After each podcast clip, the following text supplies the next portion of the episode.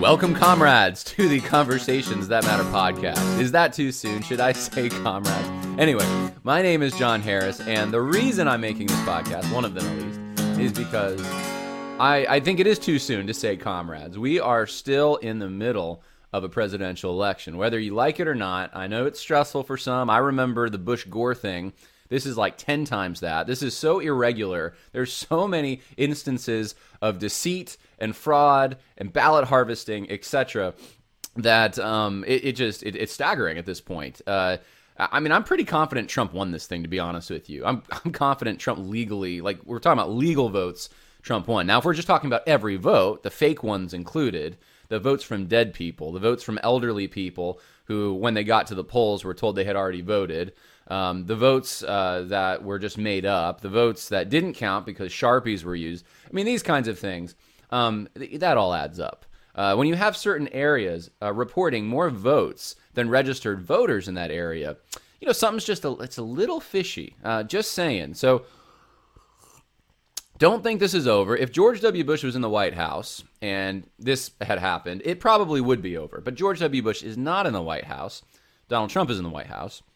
And um, Donald Trump is aware of a lot of these things. He is sending lawyers out. He's doing the best he can. And if you're concerned for our country, which I, you know, we should be, because it's just because it's close is enough to be concerned. But if you're concerned, uh, the thing is to pray. Uh, my advice would be to stay off uh, social media if it's getting you too discouraged. Stay, stay off the media. I mean, if you remember at the beginning of this year when we had the COVID stuff, the Black Lives Matter protests, etc. If you remember, you had every voice in society on, in lockstep saying the same thing. All the media, social media, your business you frequent, your business you work for, uh, even your church in many instances saying the same exact thing. Who is the outlier? Donald Trump. Much of the time, it was Donald Trump. And um, as maybe pathetic as some of you think this is, it's somewhat shocking to me. Oftentimes, Donald Trump was actually the vo- voice of common sense. And right now, Donald Trump is the voice of common sense right now. Uh, literally everything is stacked against him. People in his own party are against him. But the reality of the situation is this election has been really, really fishy.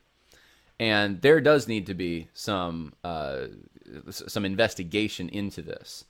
And once, you know, if these investigations can go through, if there uh, can be a, a fair election where legal votes are counted and not illegal votes, uh, then I, am pretty confident. I'll be honest with you. Now, I don't know if that's going to happen. That's that's the big question in my mind. Are we going to be able to get to the bottom of uh, differentiating between legal and illegal ballots or not? If we can't do that, if we are blocked from that, uh, then yes, we we are taking a, a big giant leap towards. Uh, we already have actually, but we're we're solidifying our giant leap towards becoming uh, kind of like a banana republic. The corruption, uh, kind of as Stalin said. I mean, a lot of people are requoting, re reposting this quote from Stalin. Uh, it's not the ballots that are counted, but who counts the ballots, and that is true. So um, we need to fight this now. This is our, our country does hang in the balance, and and how do we do that? How do we do that? Um, so I, I want to get practical with you. I want to talk about some things. Whether Trump uh, pulls this off and is able to um, be able to determine what the legal versus illegal votes are, or whether uh, he's blocked and Biden, you know, is there. They say that Biden's the president, even when there's questions about whether he did became president legally. We want to talk about those implications. We want to talk about uh, what the path forward is for us as Christians, uh, as uh, religious conservatives, or I should say theological conservatives, as political conservatives, because we're theological conservatives. Uh, we want to talk about what this means for us. And that's what we're going to do today we're going to get practical. Uh, we can't just sit sit down and refresh social media. That's that's not going to help anyone. Um, I will tell you what I think we should do on social media, and we're, and we're going to get there. So, uh, first things first, though, let's start with kind of what happened, a review of what happened in the election. And um, I think you know everyone's kind of already familiar with this, but I, I, I want to ingrain it in our minds. This is what happened, guys. Do not disbelieve. Do, do not believe. Uh, anything you're hearing to the contrary. This is what we we lived it, we saw it. Uh, there were early calls for Biden in states like Virginia, like Arizona, where they didn't even have the votes yet to determine whether Biden had won there. but they're already calling it for Biden. Fox News uh, notoriously called Arizona way too early for Biden, which perhaps even suppressed the vote in Nevada. I mean, this is this is uh, irresponsibility. But yet, took them forever to call places like Florida for Donald Trump. Um, and the way things were going last night, you would have thought that Trump at about midnight, one o'clock, should have been able to have a victory speech if we're playing by the rules that the media, you know, we, we thought normally plays by. Uh, but that didn't happen. And um, the, the, the, the, the counting stopped in many of these states controlled by Democrats that are swing states. That doesn't happen. I can't remember that happening ever. So you just stop counting. So so we stopped updating, and and then all of a sudden there's these really what has, people have questioned is there ballot harvesting going on because all of a sudden these big dumps of all these ballots for Biden exclusively or the like overwhelming majority for Biden. Um, that doesn't happen. And then uh, there's suppression on social media. The president is suppressed, many of his tweets. Um, I, am noticing weird things on social media, even with things I'm tweeting. Uh, that um, I mean, there's just a lot going on there, and, and you guys are well aware of that, so I don't need to probably wax long. But there's just been a lot of suppression on social media, and then there's a circling of the wagons, and that's where where we are right now. We are living in the middle of the circling of the wagons to isolate Trump, to put him on an island. His view is crazy. He's kooky. Everyone knows that Trump is wrong. Don't buy it. Don't repeat it. Don't post it. Um, don't uh, support the overwhelming narrative at this point unless you think you can really you got clear uh, solid proof don't don't go with it. Uh, be very critical of that because that's exactly what they want you to do. They want you to isolate trump more. They want you to put him on an island and they want to sew this thing up and coronate joe biden. And um, there there's a lot of fishy stuff going on. We, we can't just coronate someone if we don't uh, if we don't know that they actually won. So um, here, here's some just things that I've seen that uh, are, are frankly, um, well, they, they prove, in my mind, they prove that there's some fishy business. And I'm going to go over a bunch of them. Ballot dumps. Why were there dumps for Joe Biden where Joe Biden's receiving all these votes and Donald Trump's e- either receiving no votes or uh, like a, a minimal amount that that is just is insane, like statistically impossible. Uh, here's a few things. Uh, this was yesterday night. Two more batches of Pennsylvania votes uh, were reported 23,277 votes in Philadelphia, all for Biden, about 5,300 votes in Luzerne County, nearly 4,000 of which were for Biden. Um, with 83% of the expected vote in, Trump's lead in Pennsylvania is now just below six points. So 23,277 votes. All of a sudden, boom, hey, we got a bunch of votes. And oh, looks like all of them are for Biden. Every single one. Mm-mm. I'm sorry. Um, here's another one. Analysis. Seven Milwaukee awards reported more 2020 presidential votes than registered voters. Biden nets 146,000 votes in the city. This is Milwaukee City Wire. This is local news. You got to go to the local news at this point. I mean, it, so many. I mean, even a lot of local news outfits are controlled by major media companies, but major media uh, is not doing their job, in my opinion, right now. And so this this is where we are. Uh, Wisconsin turnout, and this was an interesting one. So Wisconsin turnout, the highest it's ever been, it looks like, uh, from 1960 to 2020. The high, well, to you know 2016, the highest it's ever been uh, was 72.99% in 1960. In 2016, it was 67%. In 2020, it's over 89%. Excuse me. That, now, is that possible? I don't know if it's possible, but the likelihood of that is in that's insane. How you went from 67% to 89% participation who are all those extra people showing up? We know that Trump people showed up. Uh, we know that um, in areas that Trump, many areas uh, that Trump won, he expanded his base. So who are these extra people? And this is the question that's been going on. Here's the graphic that got censored on Twitter, but um, and and they're saying it's a glitch. I mean, this needs to be investigated, guys. Michigan, Donald Trump's up in Michigan, right? And then there's an update. And in the update, all of a sudden, uh, Joe Biden goes from 1,992,000 to 2,130,695. And that's it. No votes for Trump. Not one single vote for Trump in that update. I'm not buying it, guys. Something's is up. Here's a here's two charts that you should this shows the dump. Here's Wisconsin. Republican votes, Democrat votes. Republicans are above Democrats. You can see that. Uh, and you can see the Trump vote, right?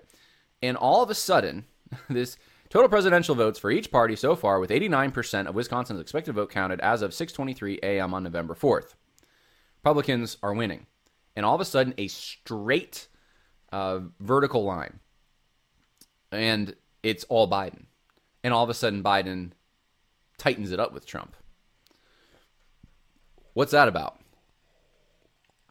It's steady, steady, steady, and whoop, straight line. No Trump votes, just a bunch of Biden votes.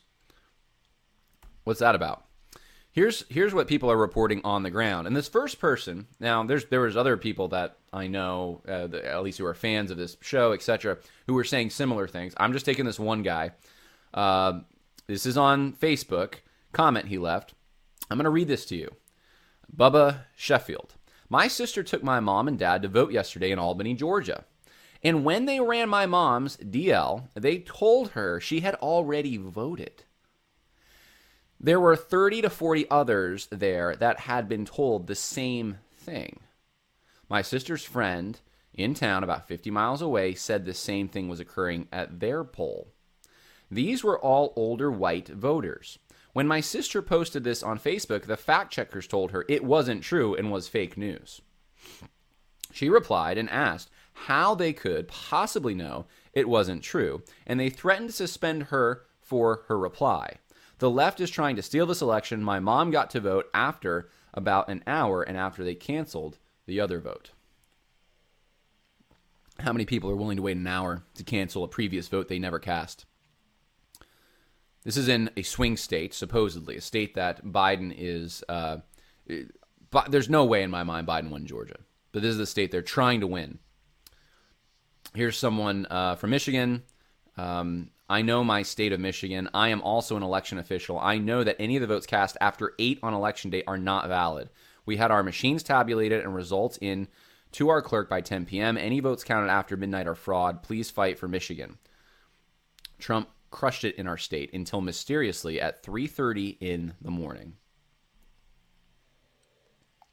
Carrie Sheffield breaking was yesterday. Trump filing Georgia lawsuit says GOP poll observers saw 53 late absentee ballots illegally added to a stack of on-time absentee ballots in Chatham County. We will not allow Democratic uh, election officials to steal this election. And here's the suspicious activity. You'd think with all this going on, and this is just tip of the iceberg, um, and we, it really is. If with all this going on, uh, you'd think there'd be some kind of like a, a, a, an attempt to answer these things, to be open and transparent. But here's the scene at Detroit's absentee ballot counting center t- yesterday. The windows were covered up. Allegations of violation. The Secretary of State says she welcomes challenges. Really, she welcomes challenges uh, in Detroit when you're covering up the windows of where they're ca- counting the absentee ballots, and people have said they've seen fishy business, and you're just going to cover the windows. Interesting. Voters in Arizona complained ballot marked using Sharpies were rejected. This is one, there was a video that went viral two days ago of uh, folks in, in uh, Arizona. They said it happened on a number of different uh, polling sites, and uh, they showed up and some of them were, you know, I think it was some Republicans trying to hand out ballpoint pens. These, these, you got to use pens, ink, to make sure that the machine reads it, and they were being confiscated by election officials and told they had to use sharpies, which the machines don't read apparently. Uh, he, here's another one: um, ballot of cure canvassing training, Democrat Party of Georgia. Someone posted on Twitter: Anyone in Georgia? Team Joe needs people to go door to door helping voters fix their mail-in ballots so they count sign up. What's that about? After the election? This was yesterday on the 4th, fixing their vote. It's interesting. Okay. We are we are really acting like we're two countries at this point. Some of these social issues that we found in these initiatives in certain states show kind of where we're at and why we are a country very divided right now. Uh, it's like we have two countries. Uh, Colorado, restore gray wolves passes. Yes. Uh, over 50%. Ban late term abortions? No. 50 over 59%. So we want to restore the gray wolves, but we don't want to ban late term abortions. Well, that says it all, Colorado. Um, in Virginia, uh, over I'm going to just read this from the Virginia Flaggers. Tonight, the citizens of Virginia overwhelmingly voted to keep their Confederate monument in every locality that allowed them to vote on the matter. Major victories in six localities. This is an interesting thing because the elites all say that this is everyone thinks it's it's these are racist. Uh, we, you know, they need to be gotten rid of. They don't reflect who we are etc., etc. And when the voters get the chance to actually address these issues, not the town board, not a court, not um, protesters violently ripping a monument down, the citizens want to keep them. So that's, you know, that you could say, wait, that's way out of step with the mainstream. Well, it's not the mainstream, it's the elites. that's what it's out of step with. It's elite thinking. Here's another one Louisiana voters overwhelmingly back pro life amendment to state constitution. In a bit of good news for the pro life movement, Louisianans have voted overwhelmingly in favor of a constitutional amendment that would prevent courts from finding that the state constitution contains a right to abortion. So, chipping away at abortion. And I'm sure there's more that I could have uh, listed here, but you get the point. Uh, th- there, there's a wild difference, especially that Colorado one.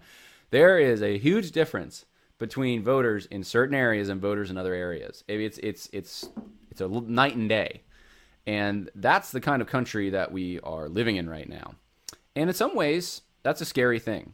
I want to show you something. Now, I'm, I'm going to bring the encouragement. You got to wait for it, though. I got to show you something here.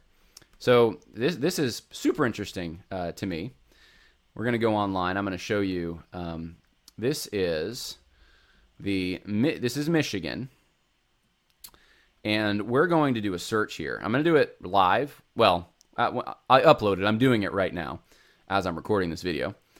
Search for your voter information. So we're typing in a name here. This is William Bradley, birth month, March, birth year, 1902. 48207. 1902. All right. This is William Bradley. And remember, Michigan's a swing state. Let's see if William Bradley voted in the last election.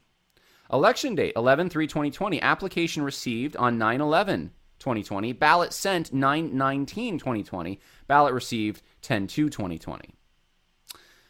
So let's get this straight. Someone who was born in 1902 voted in the election in Michigan. And you can see all the proof right here. We'll see how long this kind of thing stays up and how long you're able to go check whether or not you voted in the election in some of these states. So there's funny business going on, guys. There is no doubt about it that there is a whole lot of funny business going on. All right, moving forward, I want to talk to you briefly about the evangelical reaction to what's going on here. And um, I, I, woke up to this. This was interesting. SEBTS, Southeastern Baptist Theological Seminary, filed a copyright claim against me today, uh, which is totally legal under fair use. I played less than two minutes of um, a talk that, a library talk that they did called The Lingering Effects of Lynching. I was supposed to show how uh, our preaching should be somehow impacted by the legacy of racially motivated lynching. And one of the statements made in this, and I played it in that clip, was a professor uh, who was invited to come to Southeastern, uh, who said that Donald Trump, because of his immigration policies, rhetoric, etc., uh, he insinuated that he's carrying on the legacy of lynching. And Danny Akin, the president of the school, uh, went on Twitter and said it was a fine talk. He just wished they talked about abortion, but it was still a fine talk. Didn't take issue with that. And I, this is just my opinion. I think at this point, places like Southeastern, it's not just Southeastern, they realize what they've done. They realize people are going to remember things like that. They're going to remember things like uh, another thing that was scrubbed um, a while ago, but the um, you can go on the Wayback Machine and find it. Uh, there was a statement made in 2017 called Unifying Leadership. Uh, I think it was the website. And I think it was written in part, at least, by Bruce Ashford. Uh, there's a CNN article that's still there. Bruce Ashford talks about this. And it's against the alt right in Trump's administration. And, and it insinuates Donald Trump is harboring alt right people and basically Klansmen in his administration, these white supremacists. Uh, so it's an accusation, it's a backhanded accusation. Well, people are going to start remembering things like that, and they're going to say, "Hold on, did you do that? Did you did you soften the evangelical vote? In, in this case, in uh, North Carolina, where Southeastern is, could you have maybe softened the vote there? I mean, it was pretty close. Would maybe your actions against Donald Trump that were unfair? I mean, there's things to say about Donald Trump, but if you're these unfair actions, you know, he's somehow carrying on the legacy of lynching, he's harboring white supremacists in his administration, these kinds of things. Could that have softened the evangelical vote in North Carolina? You bet it softened the evangelical vote, not just in North Carolina, because there's a lot of institutions doing the same kind of thing. And um, I think right now, evangelical evangelical institutions are they're getting sensitive because they realized what they did, and they know that there are a lot of people like me who remember these things. And regardless of who wins, um, the fact that it was this close is going to put pressure on them from the pew sitters, from the people that are helping fund these institutions. In part, there's outside money coming in too, which we've talked about. So um, that could be the motivation behind this. I don't know, but it was very curious that a video from January this morning is the time that they've chosen to file a copyright claim, which this falls under fair use. I'm sorry. And, uh, and it's been re-uploaded. You can go to Capstone Report. You can see the clip. I even uploaded the clip that they're complaining about on Twitter. You can go see it there. So um, I, I, that's my prediction. That's what I expect moving forward. There's going to be a lot of um, now now here's the thing some some institutions went over the cliff some organizations went over the cliff and they may be just doubling down on the woke stuff at this point angry at all the trump voters uh, the evangelicals that decided not to follow them. That could that's probably going to be happening too. But i think there's going to be some that realize wait our base they are a little more conservative and we we went too far and they're remembering it. So um, that's my prediction. So i wanted to show you this because uh, this Remember, I showed you this clip uh, last in the last episode. I showed it to you from Walter Strickland, a professor at Southeastern Baptist Theological Seminary. I'm going to play a portion of it again. Um, I talked about it, I critiqued it, I went through it, and then I want to play you another clip that's related to the election, and I'm going to show you how this social justice stuff actually practically works. So here we go. Christianity and Race in America were intertwined at its inception yeah.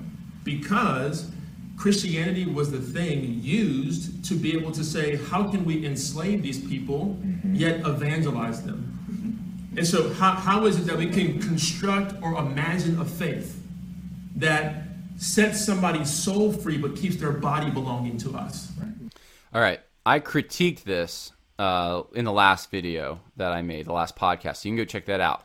I wanted to remind you of that, and then I wanted you to see this clip. It's about two minutes. It's from Charlie Dates, and he's spoken at Southeastern. Uh, where did I'm not sure where he is now. He's let's see, senior pastor, uh, and oh, he's a professor at uh, TEDS, um, which is uh, the Trinity Evangelical Divinity School. Okay. I didn't know what Reformed was. I didn't realize that Reformed would later become a kind of political movement within evangelicalism. That's a whole other thing. But I was just taken by the fact that this guy, this pastor, would go and like catechize members within his fellowship. And he would pay particularly close attention to how people were developing. And I thought that was remarkable. It wasn't until later that I realized this guy was rather sympathetic to slaveholding.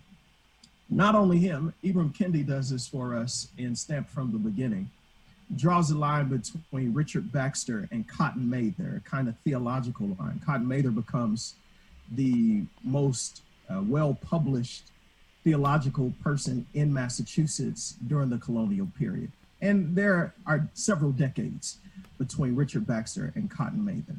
But they become the kind of theological architects, the framers, as it were, of American Christianity in a real sense. And what you discover is that Cotton Mather owned slaves. I'm not sure that Richard Baxter did, but Cotton Mather owned slaves.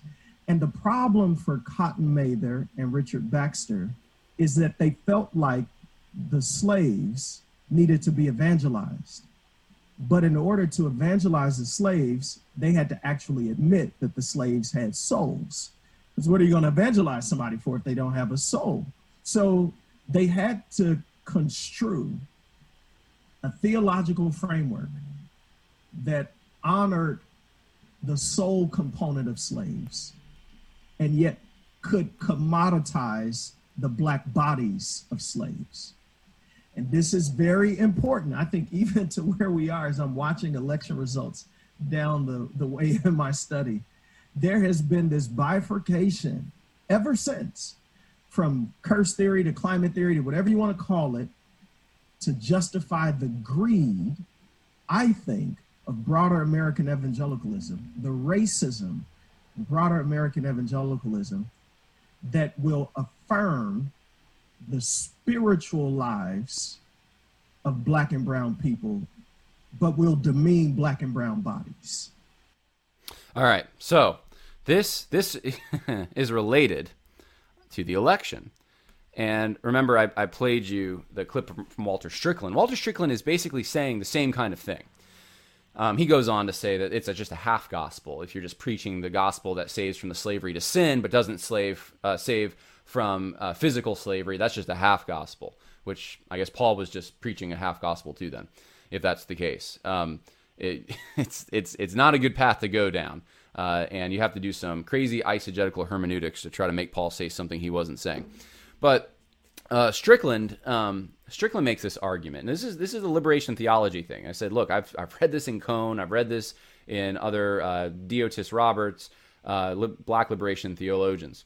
Charlie Dates says essentially the same thing that there's this bifurcation. You have the bodies, right? That sounds almost Foucaultian. There's the bodies, and then there's this spiritual side. But not only is it slavery, these guys invented uh, even. I mean, look at look at this is historically so like messy to just like Cotton Mather invented evangelical Christianity in the United States, and here's where we are voting for Donald Trump um, because of our racism and our uh, and our our greed. That's that's what motivates evangelical Christians. Uh, this is inept. This is not historically. Um, you can't prove this historically. This is actually you're hearing philosophy. You're not hearing history, and and theology really. Um, this idea that uh, you must not have had the gospel if uh, or or somehow had this this shrunken gospel, this incomplete gospel, this form of Christianity which you know just was so uh, deficient, it wasn't even really Christianity. Uh, because there was some kind of oppression that existed in the fabric of the hierarchies of the society you inhabited. Which was, I mean, at that time, that was the way the world was. I mean, the, the world has mostly been uh, acted with some kind of slavery, whether that's a feudalism of, of a certain kind. I mean, you didn't have the option. You were born into it, you stayed in it. Um, this is this is human history. Uh, but now in modernity, uh, we have uh, through technology and the Industrial Revolution and uh, the, the, the great advances that have happened in science, we have the ability to at this point that could change guys but we have the ability to to jump from career field to career field with relative ease. People do it all the time. Um, people can move to different parts of the country. They have mobility. We have technology that helps that. We have there's so many things that are different today. You don't have to rely on the lord of the land so you can eke out a living on his land um, which which was the case for most of european history. Um, it's a different time but but you take those historical realities uh, and then say, well, because these historical realities existed, and the people who had the same Bible we have today uh, were trying to apply that Bible and say, what does it say about relationships between masters and slaves? We need to evangelize them. Um, but because that somehow they didn't free their slaves, I mean, it's ignoring the practicalities of that, whether that was even possible in some instances. Um, it, it, was a bad Christianity, and we've inherited that legacy. So it's this is how they do it, guys. This is how they blame you when you say, "Oh, I never owned any slaves." This is how they blame you for it. This is how they say, "Well, it doesn't matter. You're uh, following in the footsteps of of slaveholders. You're following the footsteps of oppressors." Um, and when the Me Too thing starts up again, it's going to be you're following in the footsteps of these horrible misogynistic theologians who founded our country as well. I mean, they'll pick anything and and they can relate it. And this is this is how Marxists work. I've said this. they'll call you some kind of an abuser, racist, sexist, homophobic, whatever, in two steps or less. They can do it. It doesn't matter. They, they, it's like it's worse than the associationalism fundamentalists used to have, where they said, "Well, you talk to someone who talked to someone who talked to a heretic, therefore you're a heretic." This is this is worse than that. Uh, your whole life can be destroyed. You can be canceled from all your social media and your job, even uh, your way of making a living for your family, if they're able to somehow attach you to something that's attached to something that's attached to something which may have been possibly racist. That's the way that they do it. And they don't have a problem making huge jumps, leaps, passing over hundreds of years of history irresponsibly to do it. Uh, they just don't. And so you're seeing that there. Now, the theology of this, the, the idea that, well, there's your body and then there's your soul, and this idea that they manufactured a theology. It almost seems like they were in a smoke filled room and they decided, man, we're just going to come up with this theology that we can enslave these guys. I mean, this is what Strickland said in the last video I talked about. We're going to come up with this theology where we can vote for Trump you know so so bad things will happen to minorities because that's that's our motive that's what we really want to have happen I mean, this is impugning the motives of people without evidence. It's just assuming it. We're going to come up with this theology. And then, though, we got to cover ourselves and pacify our minds so they're going to get their eternal salvation. Um, there's no evidence for this. Tell me, where in Richard Baxter do you find this? Where in Cotton Mather do you find this? Show me the texts. I, I quote Marxists. Look, you read my book, uh, Social Justice Goes to Church, The New Left and Modern American Evangelicalism. If you've read that book, you know I'm quoting Marxists, new left thinkers, new left evangelicals in their own words. I want to accurately represent them. Show me in Cotton Mather where he says this. I'm going to make a bifurcation. Fact is, he doesn't. It's an unargued for premise, and it's being imposed on us, and it and, and be, because it justifies those who want to vilify political conservatives. That's their motive. That's what you wanted. When you voted for Trump, that's what you were thinking. You want to go home to your church where you can, uh, you know, pretend that you love all kinds of people because you believe they have souls, but you can abuse their bodies by buying their uh, their you know products that are made in sweatshops and um, and voting for Donald Trump, who puts immigrants in cages and et cetera, et cetera, et cetera. None of it. It's not argued for. It's not sophisticated. It's not interesting. Uh, but people um, fall for it because it's emotional. It's an emotional thing. And, and that's the only appeal it has. Recognize it when you see it and point it out. Say that's a bully tactic. And you're not appealing to um, argument, you're appealing to emotions. Uh, that's not what we're supposed to do as Christians. We're supposed to be about truth as Christians. Um, you know, prove it to me. Show me in Cotton Mather where he says this, what you're saying. So that is my, uh, in case we hear this more from the super woke, um, that that is my advice on how to handle that. Now, I want to bring this to kind of an encouraging and practical conclusion, and I, I think you're going to find this helpful. This is maybe the most helpful, I think, part of the video. So, so, so keep listening. Um, few verses. Number one that came to my head during this cycle: Psalm 105. For the Lord is good; His mercy is everlasting, and His faithfulness is to all generations. Absolutely true hold on to that. But that's not the only thing that we should be thinking about. Number two, Leviticus 18:28, so that the land will not vomit you out, you uh, uh, out should you defile it, as it has vomited out the nations uh, which were there before you. Now, uh, this is talking about the Canaanites. They had participated in all these evil sexual practices that were to'eva, meaning uh, abominations to God, and and they defiled the land, and he and uh, God judged them for it, and He brought Israel in. So, are we to that point? And I'm going to uh, let that question stir in your mind, and I want to answer it myself in a moment. But here's the next verse: Psalm 11, or sorry, Proverbs 11:1. 1. A false balance is an abomination to the Lord, but a just weight is His delight. All right, so these are the three verses that I've been thinking about. The first one is you'll hear this from a lot of evangelicals hey, look, God's faithful to all generations, not just the, the, those who this was written to initially, but to us as well. Very true. God is faithful. We can rely on Him. People have raised families and functioned even in communist societies. Some of them died, but some of them were able to raise families. And we, we just need to keep obeying Christ and focus on eternal things and realizing the Lord is good and His mercy is everlasting. And this is not all there is to reality. There's an eternal reality. Very true. Okay. Leviticus 18 28.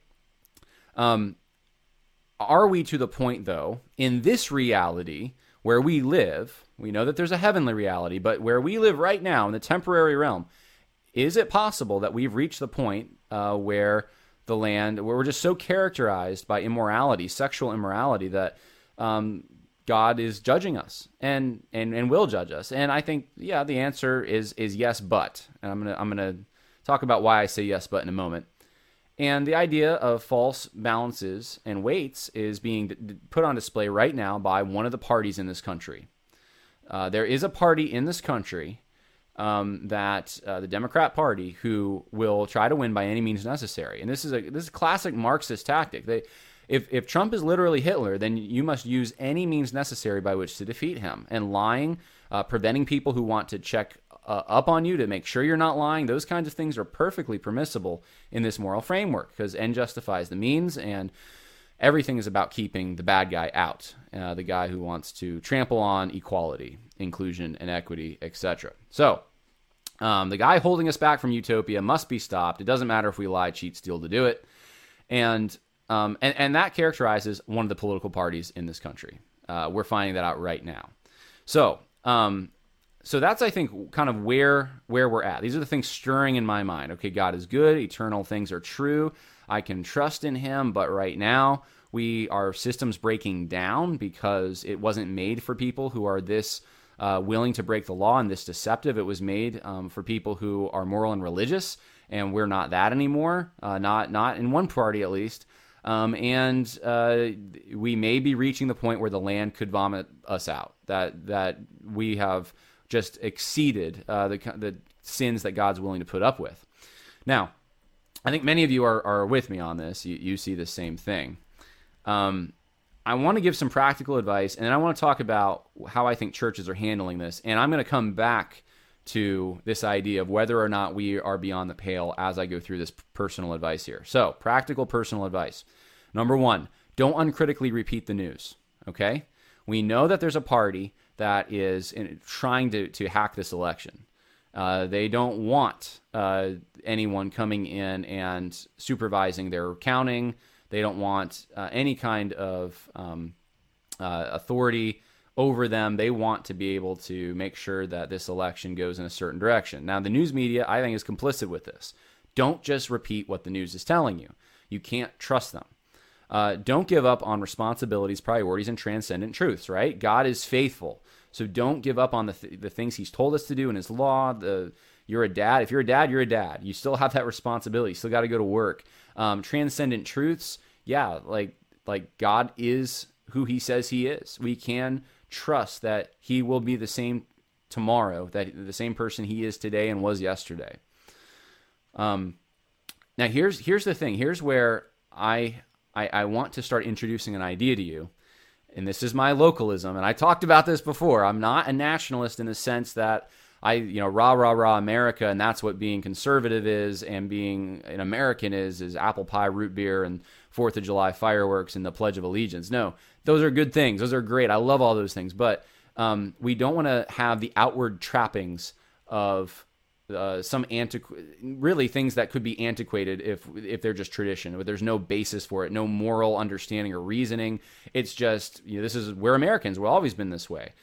Um, i went to a, a, rally the other day. Here let me show myself show my face here. I went to a rally the other day uh, and it was republican and it was rah rah rah america great. But there was nothing about being virginians. There was a little bit about christianity. You would never hear that in new york. But in Virginia, there's still, hey, we need to keep our religious freedom. They had a guy who was uh, a pastor who was up there, a patriot pastor. I don't know what that meant. Um, so there's some good things. I'm not knocking it. Um, what I'm saying is there's something missing. And I, I, went away with a little bit of a, I was like, this is encouraging, but I, there's an empty feeling. Why are we here? Is it just rah, rah, rah America? Or are there some actual real principles?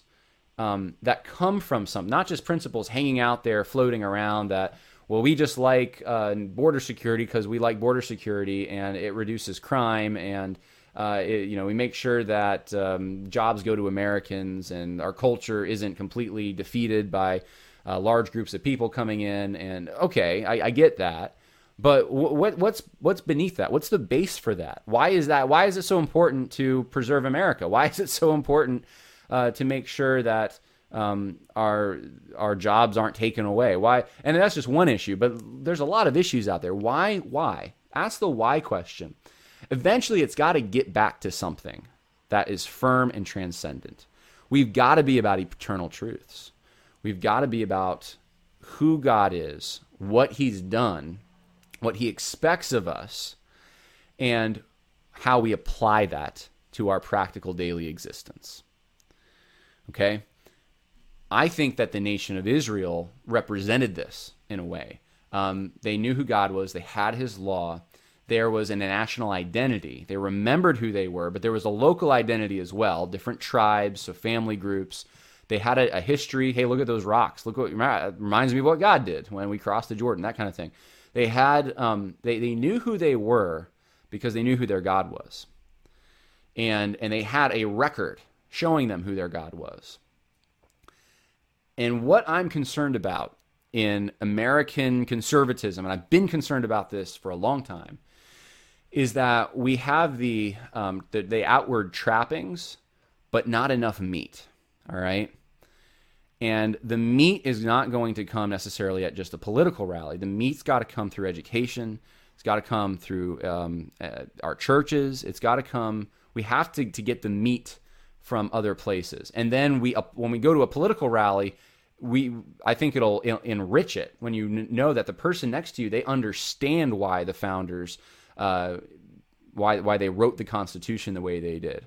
They understand the Christian principles they were working off of. They understand why people fled from Europe to the United States uh, initially. Uh, well, before it was the United States. Um, there's an understanding of the history of um, the the principles involved. I mean, we have such a rich history. There's an understanding of uh, biblical law, what God has required, what He expects. That's the most important thing of all this. I don't always get that impression. And I don't always get the impression that we know how to apply all that to our local daily existence. In other words, are we living these things at home? And do we talk to our children, to our um, our, our family members, our friends about these things because they are so dear and important to us?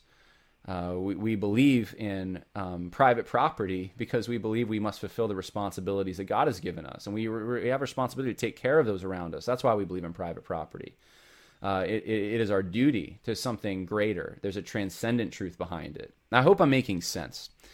So, um, that being said, I, I, there are two things, um, really three, three things along this line. Practically speaking, we can do right now. And I'm going to tell you what those are. Number one, get off alternative social media platforms. This is like a really simple thing. Now, now here's I want to put a caveat on this. I have mainstream social media platforms. You're probably watching this on YouTube or Facebook or something. So so realize when I say this, I'm not I'm not telling you that you must. This isn't an imperative for me that you have to get off completely. These are tools, but the tools are being used against us now. That is so clear with the especially Twitter right now. I've been thinking about Twitter. At the very least, what I'm going to do after this all clears up, I'm waiting, uh, is I'm going to reduce the amount of time that I'm using Twitter. And I'm going to bring, I think, most of my stuff. I, I, I was debating is it going to be Gab? Is it going to be Parler? I think it's going to be Parler for me for now. There's Gab as well. There's um, there's other you know Minds and uh, other social media sites. We'll probably see more pop up. But I'll put the links in the info section. Um, start if you're going to spend time on social media, you might want to just start spending more of it on a different media source. But get on Parler or something. Don't use Twitter as much. Don't give them that power to censor you. Um, don't uh, just look through censored, filtered information uh, when when you can go somewhere and get it uh, and, and support the advertising at a place where they don't have that. So that's that's one thing that I, I want to encourage you to think about doing. And it may look different for everyone. And I know there's some people who say, well, there's still a battle on Twitter. We still need to fight it on Twitter. Everyone's on Twitter. So it's a great place to do it. I get that. But if we all keep thinking that way, then we, we're not going to make the exodus we need to make. We need to destabilize places like Twitter. All right. And I'm fine helping lead that exodus. So, um, so that's that's one of the things. Um, Rumble. That's a, I actually just got a Rumble account today. That's like a YouTube alternative. So so I'm looking at all this stuff. Um, the other thing is think local, act local. In your local community, starts with your family, but your local community. So your um, you know restaurant that you might frequent. Don't just go to the fast food place, the corporate chain. The those that's not wrong. I mean, I look, I love going to Texas Roadhouse. I love going to uh, like Bojangles and stuff. I mean, it's not wrong to do that, but in, try to encourage the local businesses in your community. Uh, there's no reason when you go to Burger King you should have a rainbow flag on your cup, but they're playing to this national audience, so it's one size fits all for everyone. The guy in San Francisco, you know, is making the decision for the rural guy in Alabama on what he wants on his his cup. Why why do that? Um, and and and here's and I said I would come back to this. Here's where I want to try to answer this question, or at least give you another thought to think about. Have we reached the point of no return? Are we to the point that the land's just going to spew us up because of all our immoralities? Well, who is the we? That's what I want to challenge you to think about. Who is the we? When I say we, am I saying me and a guy in Silicon Valley who's uh, left of Stalin? You know, is that are we? How much do we share in common? Remember, my wife and I travel. We were in San Francisco. I'm from California originally, so I can say this, but uh, I haven't lived most of my life there, but I have still a family there, and we were traveling there. and went to San Francisco, and we went. There was this art uh, festival thing, and we walked in, and I mean, just the whole experience in San Francisco. But this was the epitome of it.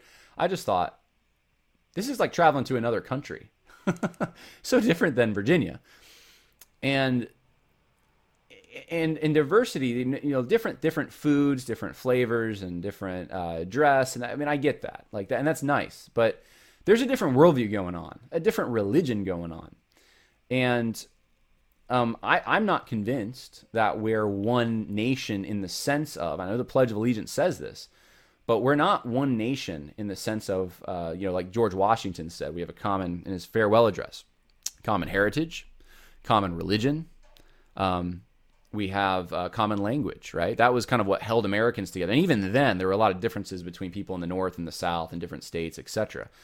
But those things aren't necessarily holding us together much anymore. We don't have those things in common. And so when we say, are, are we as a nation going to be spewed up? And, well, maybe, but who's the we? And this is why I think it's important to think local and act local not to it, it's impossible to function the way that we're functioning we can't sustain this unless there's some kind of jackboot totalitarianism that just forces everyone to conform uh, we, we can't we, we have nothing in common so those of us in certain areas and those of us in other areas uh, I mean, you look at an electoral map. You know, it's the cities that uh, Tim Keller loves so much that have, are making the decisions for so many of the states, and there, there's a divide. There is a huge divide, and it's it's a a lot of it comes back to a religious divide, at least base fundamental first principle assumptions about reality. And so I think if you can restore power to the local community, then you can do way more than even um, e- even winning a national election. If we could ever get back to that point, and I don't know if we will, but if you're just a construction worker or you say, I'm just a, a plumber, why not run for the town board? Why not uh, figure out a way to um, try to support local businesses, uh, put time into your family? Um, you know, you got to make your personal choices where you're at, but uh, less time and less money on the rah, rah, rah America, more time on educating the people in your community more time on p- putting into actual tangible people in your area. And then if that works itself up and now you can run for, if you're political, let's say you run for a higher office, do it. We need Christians in these positions. We really do. But what makes your area special? Your family, your area, where you live, what can what can what sets you apart from other places? Take pride in that. Um, make, in, in, in the sense of make make you know that's part of your identity. Uh, and and I think that can that's a hedge against um, the internationalism that the Democrat Party wants to enact on us. We're all just humanoids, carbon f- figures walking around, carbon machine because now they want to join machines with humans. Uh, watch the Fourth Industrial Revolution video. Um, get back to the, the things that matter, the tangible things, the local things. Uh, that ties to the land, ties to even if you don't have land, ties to your local area, right? That's that's if, if, if there's anything that is a takeaway, I, I hope you you hear me when I say this, um, and and I, I, just I just think that that's the way the founders intended it. We, we we used to have real federalism. It was more important who was elected governor than who was elected president. More important who was elected mayor than who was elected governor because those people had more control over your life and there was more accountability in that. We don't have accountability. You can't reach out and talk to your president, but you can talk to your mayor. So so these are the kinds of things that um, I, I think you know social issues especially can be adjudicated on a local level. And I understand, you know, the things that the federal government, the national government, the, the common government was created for, uh, the general government was mainly for for defense, uh, for interstate commerce, um, for uh, trade, these kinds of things. But a lot of these issues that we're fighting about now, these can be adjudicated on a state and local level. They really can, and they should be. I don't know if we'll ever get back to that. Maybe I'm maybe I'm a dreamer at this point, but but I think that it's important for us to get involved on the local level. Um, and every everyone's different. I mean, look in my podcast. Look, I'm I'm talking to you guys all over the world. I get that there's an issue that's affecting you on the local level, and I'm speaking into that, and and we need that. I you know I'm not trying to be a hypocrite here, um, but I'm just trying to, to to show you what I think in general the emphasis ought to be moving forward for conservatives. Uh, so so we can do that. There's practical ways that we can do that um, to decenter some of these big corporations that are going woke and etc. Uh, the other thing is the churches. Um, look, if you're going to a church and it's woke, or they're just you know teetering, they're not taking stands, solid stands on things that matter, that are that you know you can't you can't trust them because you saw what they did during COVID, and you're not going to be able to trust them uh, during a Biden administration. I mean, look in England right now. Apparently, it's illegal to go to church um, you got to start another church. You got to find another church. I, I, don't know what else to tell you on this. I am, I, have said this for a few weeks. Um, I've been working with some guys. Uh, we have a website now. And um, I think they're waiting on me right now. I've been really busy the last two weeks. Um, but I'm planning on today or tomorrow trying to work on okay, what are we going to put up, uh, at least for a rudimentary uh, initial statement of faith, these kinds of things. And it's going to be a platform for you guys to get on there and find each other if you're in a, a, town and it's got 40 people that have left their church, you don't know each other, this will help connect you guys to each other. So, um, so that's one thing that uh, is practical. Now I want to uh, leave you with this. This may be uh, one of the, the more uh, interesting things to you. Uh, this is how I divide up the churches and how they think about these issues, uh, political issues specifically. And there's there's ecclesiastical churches where the in other words, the church is the most important institution. We know that God gave us the church, the individual, the family, and the civil realm. Uh, so there, there's these four kind of institutions God gives us different responsibilities and roles to. There are churches where, and I've seen this, where the ecclesiastical thing is the most important. What does that look like? Well, the only you know as long as you got a church that uh, understands what elder qualifications are and exegeting the word of god and making sure that you get people into those positions that can technically exegete the word of god and there's accountability with the elders and and that's like the most important thing we don't really talk about other issues as much okay that's that's i've seen it's an emphasis thing but i've, I've seen this there's other churches where um, the, your individual relationship with god is just the most important thing uh, we don't talk about ecclesiology elders, church government, civil government. It's just, hey, do you have a personal relationship with Jesus, right? Pietism. There's the the kind of family family first churches. Uh, sometimes uh, they family integrated churches can sort of be along this lines where the family is the most important institution, and the all the emphasis is on the family. And oftentimes, a lot of those churches they don't reach out or do evangelism or hold events as much. Um, they're just trying to get together with like-minded families um, because and, and, the and the you know father is the priest of the home and stuff. So so there there's that, and I've I've been to churches like that. Um, there's also churches that are where the civil realm is the most important thing. Woke churches can be like this, but also the rah rah rah American churches, your your grandparents' church that might be like that too. Some fundamentalist churches can be like that, and constantly talking about national issues. Now here here's what I'd like to suggest. All of these things are important. Every single one of these institutions is important. And preaching and pastors and churches that uh, understand that, I think, do the best. And I think at the founding of our country, I think there was actually there was people that thought, okay, the law of God applies to all of life, but there are different um, roles that different uh, institutions have.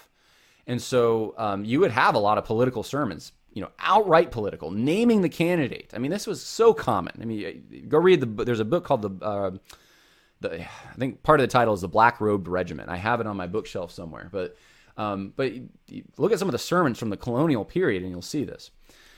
Um, so there's an understanding that the church has a specific role, but because one of those roles is interpreting uh, and applying scripture, um, it's going to instruct on these other roles. The church is going to do that. Why am I bringing this up? Because I think this is going to be very important moving forward. If we are getting what I think we're going to eventually get if Biden ends up pulling this off, if we are going to get the uh, Great Reset, uh, we are going to be in kind of a crisis for a few different reasons. Reason number one is Did Biden actually legitimately win this election? If that becomes shown, if it's shown that he did not win this election fair and square, we have a crisis because does Romans 13 now, uh, which the misuse of Romans 13 has now been all too common.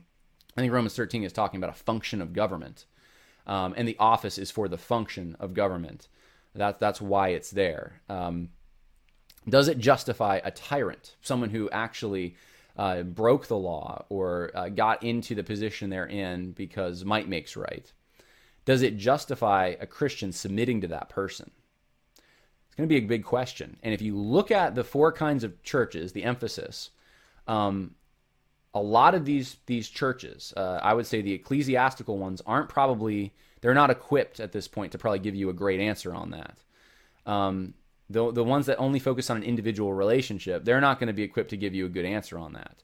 The ones where the family is just the most important thing, they may not be as you know.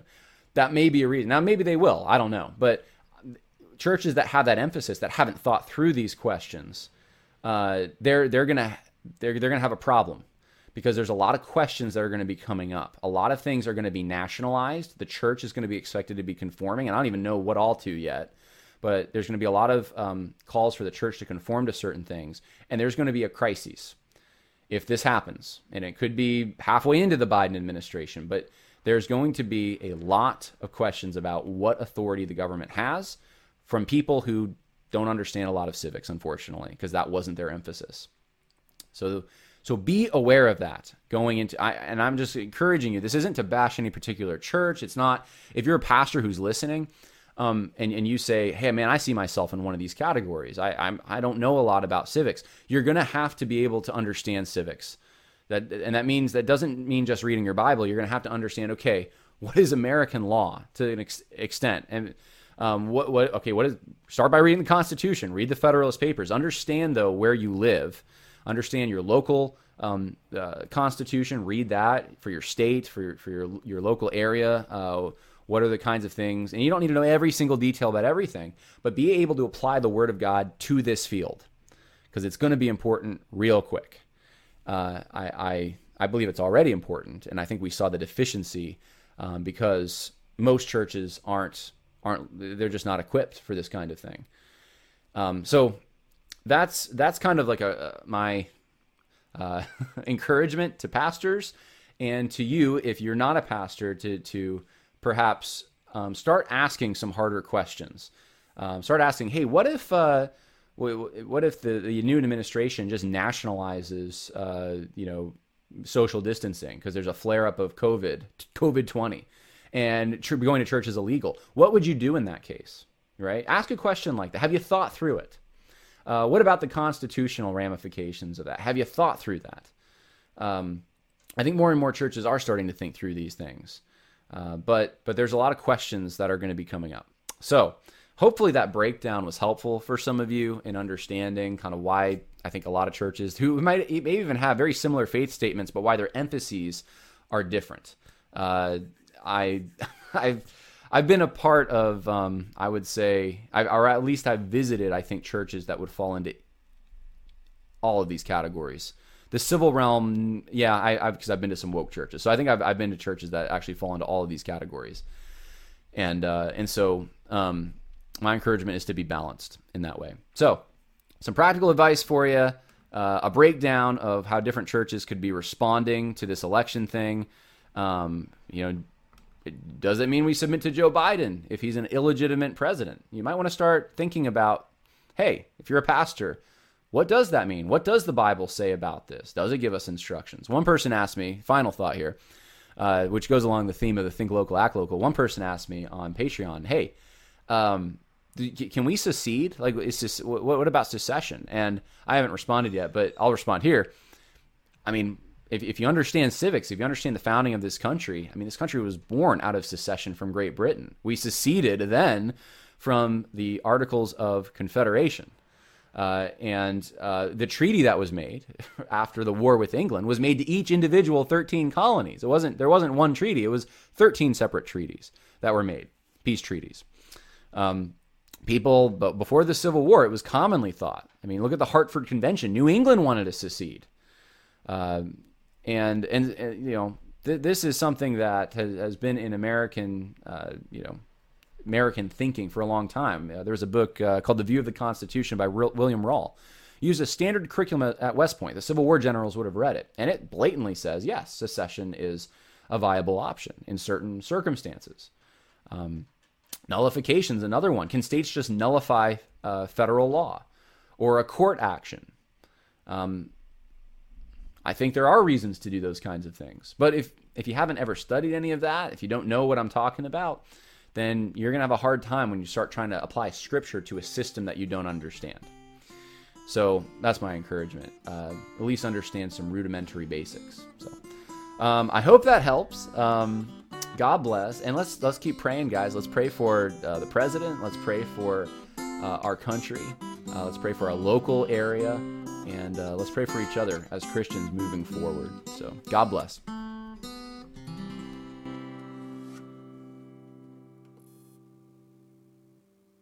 Sick of being upsold at gyms? My guy, you're currently a base member? For $90 more, I can upgrade you to our Shred membership. For 130 more, you'll be a Swole member. And for just $300 more, you'll reach Sweat Platinum. At Planet Fitness, you'll get energy without the upsell. Never pushy, always free fitness training and equipment for every workout. It's fitness that fits your budget. Join Planet Fitness for just $1 down and $10 a month. Cancel anytime. Deal ends Friday, May 10th. See Home Club for details. When you need mealtime inspiration, it's worth shopping Kroger, where you'll find over 30,000 mouthwatering choices that excite your inner foodie. And no matter what tasty choice you make, you'll enjoy our everyday low prices, plus extra ways to save, like digital coupons worth over $600 each week. You can also save up to $1 off per gallon at the pump with fuel points. More savings and more inspiring flavors make shopping Kroger worth it every time. Kroger, fresh for everyone. Fuel restrictions apply.